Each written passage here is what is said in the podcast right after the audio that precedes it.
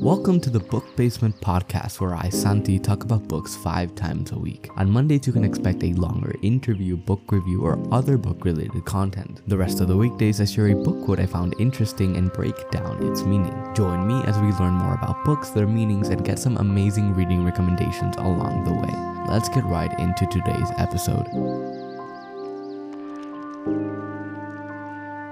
Welcome to yet another podcast episode of the Book Basement. Today is a quote episode, but I'm not sharing a quote from a book. Today, uh, a quote comes from an email newsletter I subscribe to. I've been loving my email newsletters recently. I realized that a bunch of the authors I read, anyways, also have email newsletters, which just means I can read more of their content, even if it isn't in the book form that I usually take on. But I still love reading these, they're very helpful um, and very interesting too to see what the mind of a regular day to day author is just through their their um, sort of less thought out thoughts because uh, I'm guessing they don't put as much effort into the email newsletter as they do into their big books. So it's nice to be able to see that uh, their thought process more clearly, I guess.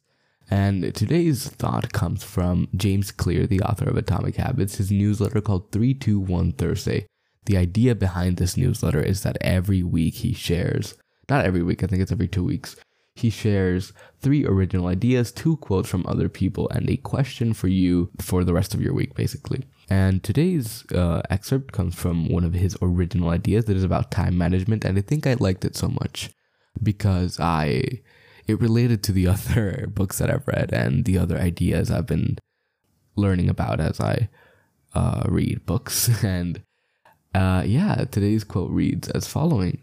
Sometimes the most productive thing you can do is eliminate the task, downsize. The rooms you don't have don't need to be cleaned. Donate. The items you don't own don't need to be organized. Delete. The problems you don't take on don't need to be finished. Is this a problem that needs to be solved, or is this a problem that can be eliminated altogether? This is pretty straightforward. We overcomplicate certain aspects of our life simply because we want to bite off more than we can chew. We take on a little too much. Next time you're faced with a stressful situation, ask yourself if this is a problem that needs to be solved or a problem that can be eliminated altogether. It's easier to manage time when you have more of it. Clear what you don't need. As I said before, I think this is a very important thing to learn uh, early on in your life that not everything that you should do, you have to do. That certain aspects of life aren't essential, as Greg McKeown likes to talk about in his book Essentialism, and as, uh, what was the name of the other author? Uh, Derek Sivers. Uh, I did an episode on the hell yes or no rule, and I think this also has to do with that. Don't take on what you don't really want to take on.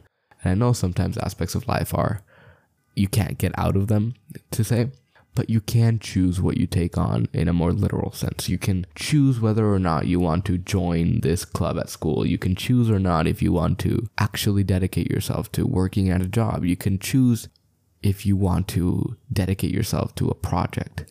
And sometimes the answer is no. You don't have to take on everything. Uh, I like to watch Gilmore Girls. Uh, it is not the kind of show um, many people would necessarily imagine me watching, but I'm really a huge fan. And in one of the episodes, uh, Rory, the main character, has a breakdown because she she's taking on too many classes, and one of her professors tells her this, and she takes this as her not being good enough, as her not having the capability to take on as many college classes. When in reality, it's not. It's not that. It's not that you can't do it, it's that you shouldn't do it. Just because you can doesn't mean you should. And you shouldn't do the things you don't feel ecstatic about, the things you don't really feel like you really want to do. Not everything is essential. It is very important to make that difference. Don't be like Rory. That advice goes pretty much throughout the entire show. She makes some pretty decisions. Um, but yeah, don't be like Rory. I hope you have a great day. Mine is going pretty well so far. And yeah, have a nice day. Thank you for dedicating your time and listening to this episode. Remember, we also have a weekly newsletter, the Book Basement Bulletin. Sign up by going to the link in the show notes or by visiting thebookbasement.substack.com. Also in the show notes, a link to purchase the book I talked about in this episode. Be sure to leave us a review on Spotify, Apple Podcasts, or wherever you get your podcasts as it helps us immensely. Finally, you can follow the podcast on Instagram at Book Basement Pod. That is Book Basement P O D. Once again, thank you for stopping by and I hope to see you soon.